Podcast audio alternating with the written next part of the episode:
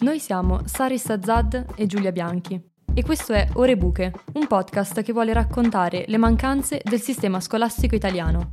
Diciamo che prendere quel voto per me ha significato un po' una sconfitta personale e sicuramente mi ha portata a riflettere e dire ok, devo migliorare, però allo stesso tempo non ho avuto da parte della professoressa, del professore, quell'aiuto che secondo me sarebbe stato necessario, quell'accompagnare. Quante ore sprechiamo a rincorrere un programma statico che ci sembra infinito e quanto poco tempo viene dedicato a tematiche che potrebbero servirci concretamente nel quotidiano. Il nostro intento è parlarne per creare degli spunti di riflessione e riempire queste ore buche.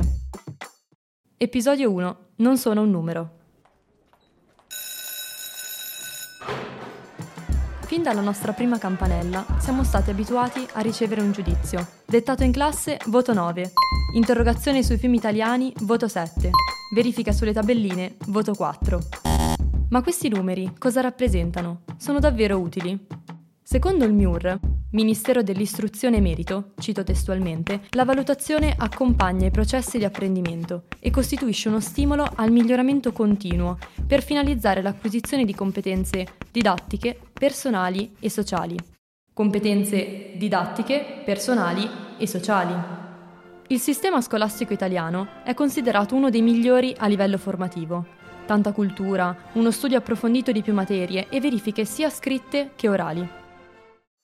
Nonostante questo, nella scuola italiana manca l'attenzione a livello umano. Secondo uno studio di OCSE, Organizzazione per la Sicurezza e la Cooperazione in Europa, nel duemilaventidue il settanta per cento degli studenti intervistati si dichiara preoccupato riguardo alla propria situazione di studente. Il cinquantasei per cento ammette di soffrire di ansia a causa delle valutazioni dei professori. Questo sistema di votazione, infatti, non fa altro che alimentare la cultura della performance, spingendo verso la competizione con i compagni e sviluppando ansia da prestazione. In sintesi, viene data la priorità al numero e non alla crescita del singolo. Allora mi dovete spiegare voi che voti devo mettere, perché io non posso, non, non ne sono capace, che non sono stato formato per mettere voti. Non me l'hanno insegnata all'istituto magistrale e non l'ho letto in nessun libro di pedagogia. Mettiamo che io abbia due bambini. Il primo fa il dettato senza errori. Che voto gli do? dieci, perfetto. L'altro bambino, che magari è figlio di analfabeti, invece fa trenta errori. Che voto gli metto? Giusto, zero. Quello stesso bambino, la settimana dopo rifà il dettato, ma questa volta passa da trenta a venti errori. Cosa faccio? Quel bambino è migliorato, no? Magari se gli scrivo che è stato bravo, la prossima volta di errori ne farà ancora di meno. E invece, secondo voi, gli devo dare di nuovo zero e trattarlo da somaro. Allora cosa devo fare io? Dire a quel bambino che può restare ignorante per tutta la vita? L'attenzione e la voglia di imparare di un bambino va conquistata, non va imposta con la paura di un brutto voto. Quelle che abbiamo appena sentito sono le parole di Alberto Manzi, pedagogista e maestro d'Italia. Con la sua trasmissione Non è mai troppo tardi, in onda su Rai uno negli anni sessanta, ha insegnato agli italiani analfabeti a leggere e scrivere. Come dice Manzi, i numeri non tengono conto del punto di partenza del singolo studente, ma si limitano a classificare e uniformare. Provate ad immaginare di stare scalando una montagna. La vetta rappresenta il voto, la meta a cui arrivare. Ecco, tutta la fatica che fate durante l'arrampicata, gli sforzi e l'allenamento è come se non interessino a nessuno. L'unica cosa che conta è raggiungere la cima. I passi fatti per arrivarci, cioè le cose capite, imparate e pensate grazie allo studio, sono secondari. Non importa se fate più fatica degli altri durante la salita perché non siete in forma o perché semplicemente avete un ritmo di camminata diverso. Se non arrivate in vetta, siete delle nullità. Se ci arrivate, invece, dovete farcela anche nella prossima scalata. Come fare allora per dare una giusta valutazione all'alunno che tenga conto del percorso personale di ognuno? Il sistema dei voti è un sistema che uccide proprio la scuola.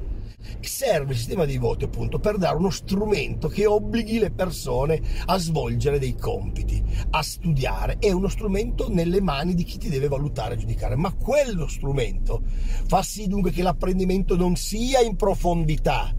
Allora a quel punto se copio e prendo sei va benissimo, tanto è il sei il fine. Invece bisogna lavorare sin dal, dalla scuola d'infanzia, sulla valutazione personale che il ragazzo riuscirà a darsi, una valutazione che riesce a darsi il ragazzo con il maestro, con la maestra, una valutazione dunque collettiva, un individuale, una valutazione che si costruisce attraverso il dialogo. Per questo servono chiaramente meno studenti per classe, ovviamente, ma servono professori preparati in quella direzione e bisogna cambiare tutto ciò.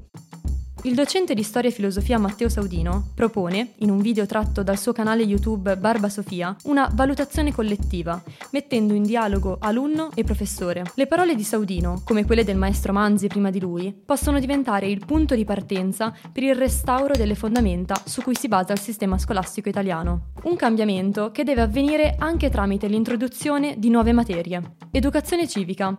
Un'opportunità per comprendere meglio l'attualità, la politica e il dibattito sulla legalità nel nostro paese e nel mondo. Educazione digitale, per sensibilizzare i giovani a un corretto uso della rete. Educazione sessuale, per conoscere meglio il proprio corpo e di conseguenza imparare a rapportarsi con il corpo degli altri. Educazione di genere, per formare cittadini consapevoli delle disuguaglianze di genere e attivi nella lotta per le pari opportunità. Cercheremo di riempire le ore buche rimanenti con queste altre tematiche nei prossimi episodi del podcast. Ma prima di concludere, vorremmo prendere la buona abitudine di lasciarvi un esempio positivo alla fine di ogni puntata. Il nostro intento, infatti, non è solo quello di sottolineare il negativo, ma cercare di imparare qualcosa per poi crescere. Da qui il racconto di un sistema scolastico internazionale, da cui quello italiano può pensare di prendere spunto per migliorarsi e migliorare la vita dei propri studenti. In Danimarca ogni studente possiede un piano di apprendimento personalizzato che tiene conto delle proprie capacità e dei propri punti di debolezza.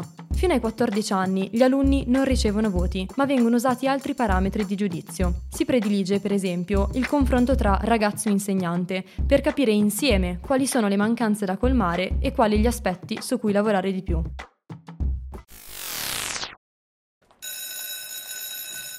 Ore Buche è un podcast scritto da Saris Azad e Giulia Bianchi. La voce narrante è di Saris Azad, la produzione è a cura di Giulia Bianchi. Regia e montaggio sono di Silvia Ferrari. Vi ringraziamo per l'ascolto e vi invitiamo ad ascoltarci anche nelle prossime puntate.